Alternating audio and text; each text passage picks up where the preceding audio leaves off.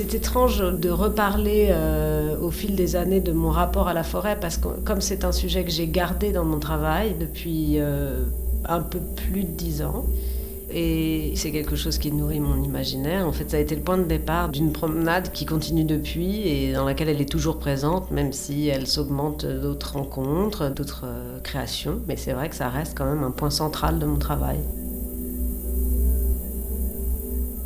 Au départ, ma forêt était une forêt euh, d'un besoin d'une fenêtre en ville parce que j'ai changé d'atelier et j'avais gardé tous les cartons du déménagement euh, de l'atelier précédent. Et je les avais gardés dans un coin de l'atelier. Et à ce moment-là, je me posais plusieurs questions. C'est-à-dire, euh, je me posais des questions et à la fois de production et en même temps des questions de taille des œuvres. J'avais envie de changer d'échelle. J'avais envie de, de passer à, à des œuvres beaucoup plus en volume, beaucoup plus liées à la sculpture. Et en même temps, j'avais toujours aussi cette vision de peintre. Donc finalement, ma forêt, c'était comme un tableau sculpté. Et j'ai eu envie de, de travailler à partir d'un matériau qui était disponible à profusion, que je pouvais trouver partout. Et, j'ai commencé à faire tout de suite des œuvres assez grandes. Le format, euh, c'était celui qui est au musée de la chasse dans la collection, c'était ce format-là. Et la première pièce que j'ai faite, je ne savais pas du tout combien de temps ça allait me prendre et ça m'a pris trois mois pour la faire. Et à partir de là, euh, j'ai commencé à faire toute une série sur ce sujet. Mais j'ai tout de suite vu que j'avais envie de faire beaucoup plus grand. Mais elle ressemble à quoi, ces forêts? Je me suis inspirée aussi de beaucoup de vraies promenades en forêt, de photographies que je faisais. C'est-à-dire, j'allais euh, me promener, puis j'allais photographier un détail, etc. En fait, au bout d'un moment, j'ai plus eu besoin de regarder d'autres images pour euh, créer ma propre forêt, parce que je l'ai vraiment façonnée comme un lieu. Donc, je me la représentais mentalement, la distance à laquelle on est exactement, la taille des arbres, enfin donner une forme de proportion et en même temps toujours être dans un espèce de trouble de l'échelle, puisque comme il n'y a, pas d'animaux, il n'y a pas de présence humaine, au, fond, on ne sait pas si on est à la lisière, si on est très loin, si on est au milieu. On, peut se, soi-même se créer sa propre échelle quand on regarde euh, ces forêts. Et puis après, elles ont aussi euh, du vide. Pour moi, ce qui compte aussi dans la façon dont je les représente, c'est que elles ont peu de profondeur, parce que généralement c'est maximum 50 cm, c'est pas beaucoup.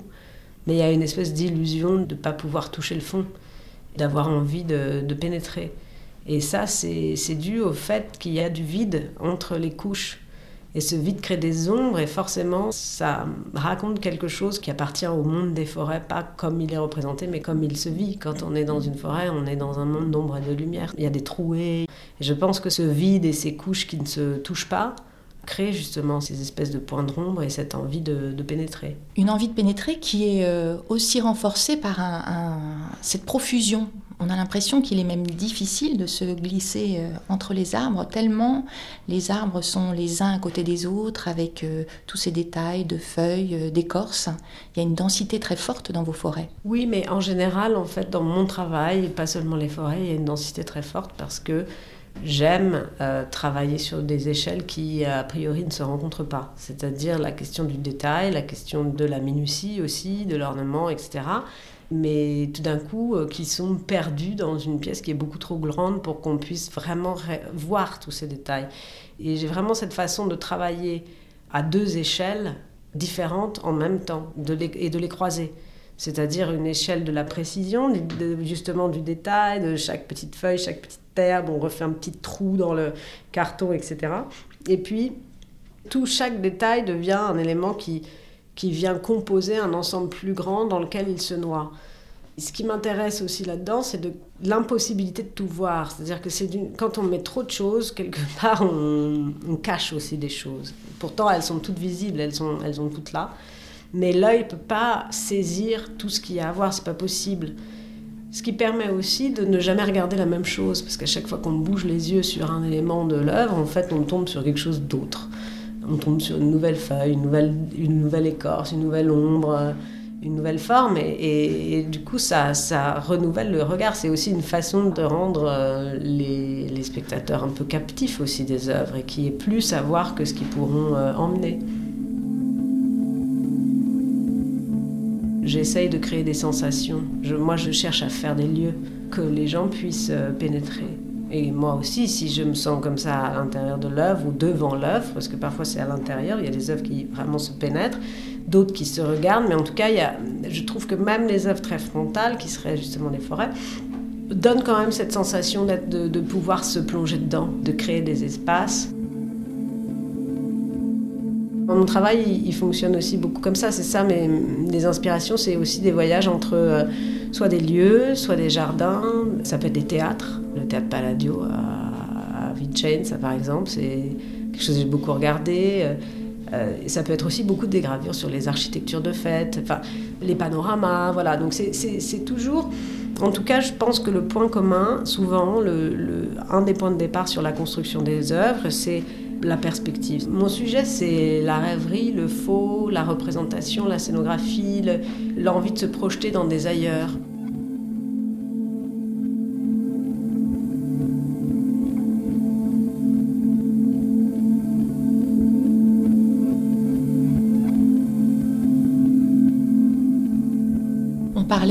Des forêts qui, elles, sont plus euh, frontales, qu'on regarde euh, comme ça.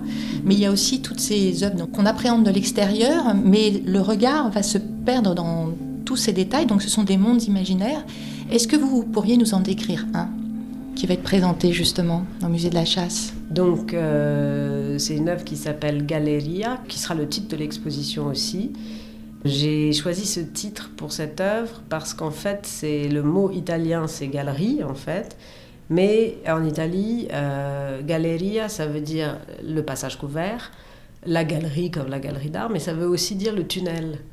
J'aimais bien cette, euh, ce mot parce qu'il pouvait représenter euh, un peu les trois états de l'œuvre, c'est-à-dire à la fois un passage, parce qu'on va vraiment pouvoir la traverser, une galerie, puisqu'il y aura six niches de chaque côté de ce passage et qui vont donner une vision redélimitée du travail en petit format, c'est-à-dire euh, on va pouvoir découvrir, euh, euh, il y aura dans chaque niche, il y aura soit un dessin, soit une petite forêt, soit une petite grotte, un petit nymphée.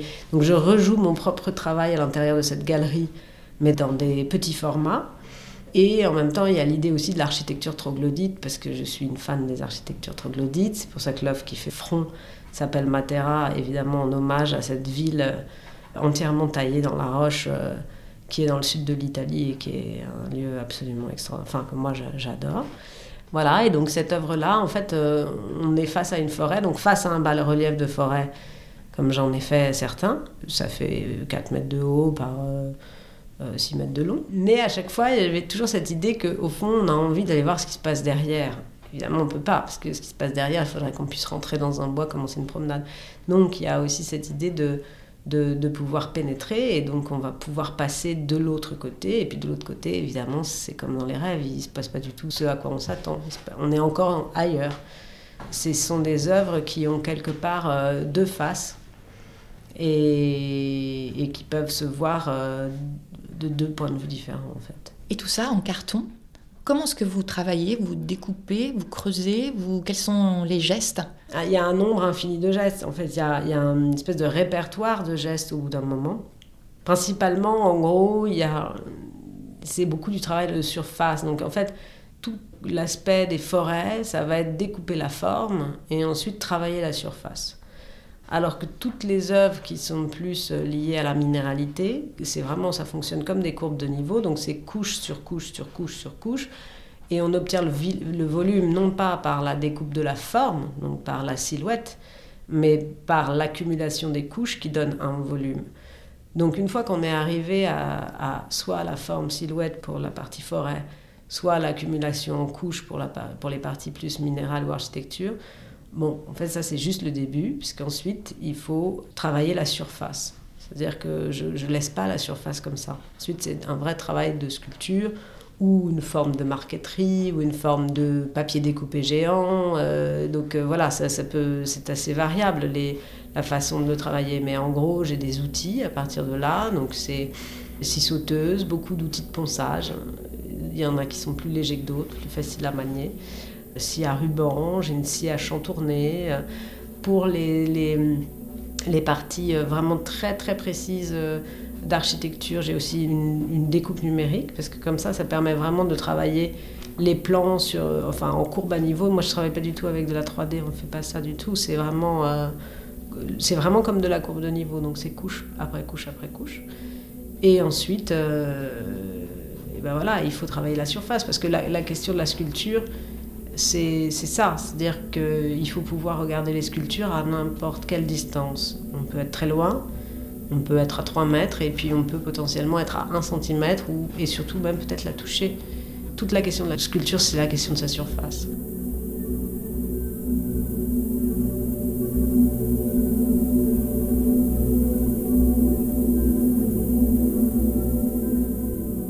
C'est aussi un travail un peu aveugle, comme c'est euh, beaucoup de, de l'assemblage et de la préparation, de la transformation des surfaces, des matériaux. Je vois les œuvres, surtout quand elles sont de très grand format, je les, je les vois à la fin. Je m'imagine les œuvres et puis pendant que je les fais, je continue à les imaginer parce que je ne peux pas les voir. C'est un puzzle, donc il faut anticiper quelque part, un peu comme un architecte d'une certaine façon aussi, qui doit se dire bon ok, donc là ce sera comme ça, là je vais mettre ça. Là. il y a un moment où on va voir si le rapport entre ce qu'on s'est imaginé, comment on a pensé le faire, parce que tout ça ensuite il faut réfléchir techniquement comment on le fait quelle taille, quelle proportion, quel assemblage. C'est pas du hasard qui vient sous les mains. Je veux dire, une partie des choses sont extrêmement précises. Mais tant qu'on les a pas vues en vrai, qu'on n'a pas été jusqu'au bout de l'installation, la, sensation finale de comment ça va être, comment ça va fonctionner dans l'espace, on ne l'a qu'au dernier moment. C'est pour ça que, pour moi, la, question du carton, c'est surtout aussi beaucoup une question de, la patience.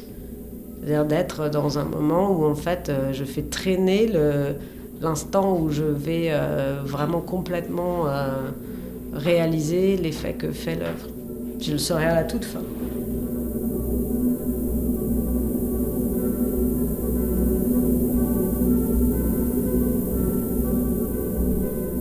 Pourquoi le carton? Au départ Parce que c'était euh, l'équivalent du crayon pour la sculpture. C'est-à-dire que si on veut dessiner quelque chose, on a besoin d'une feuille, et d'un crayon. C'est facile. Et pareil, le carton, j'ai trouvé que c'était un matériau que je pouvais transformer et mettre en volume sans avoir à mettre en place des choses ou techniquement très complexes ou très coûteuses.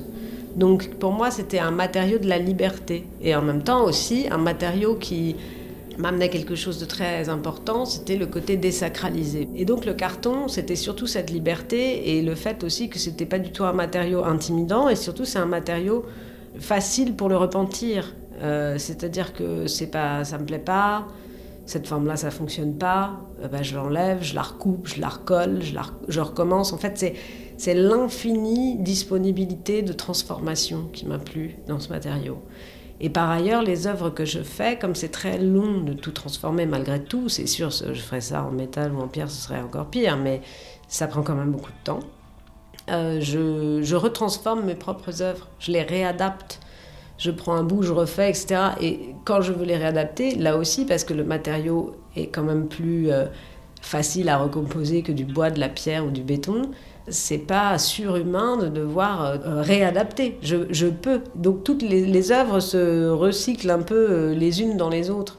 Bon, puis il y a un moment où je les stabilise et je touche plus parce qu'elles partent ou parce qu'elles sont exposées ou, voilà, mais euh, potentiellement, je pourrais tout le temps euh, prendre un bout, le remettre là-dedans. Euh, c'est pour ça que vraiment, je parlais de ça au départ sur l'idée de la forêt comme point de départ d'un espace qui en fait s'augmente, se transforme, s'élargit, revient en arrière. c'est toujours comme ça.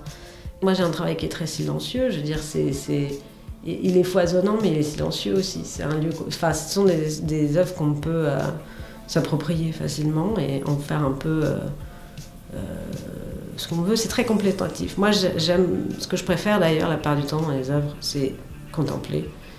Et donc, je pense que j'essaye aussi de faire des œuvres contemplatives parce que c'est ça que j'aime dans mon propre rapport à l'art.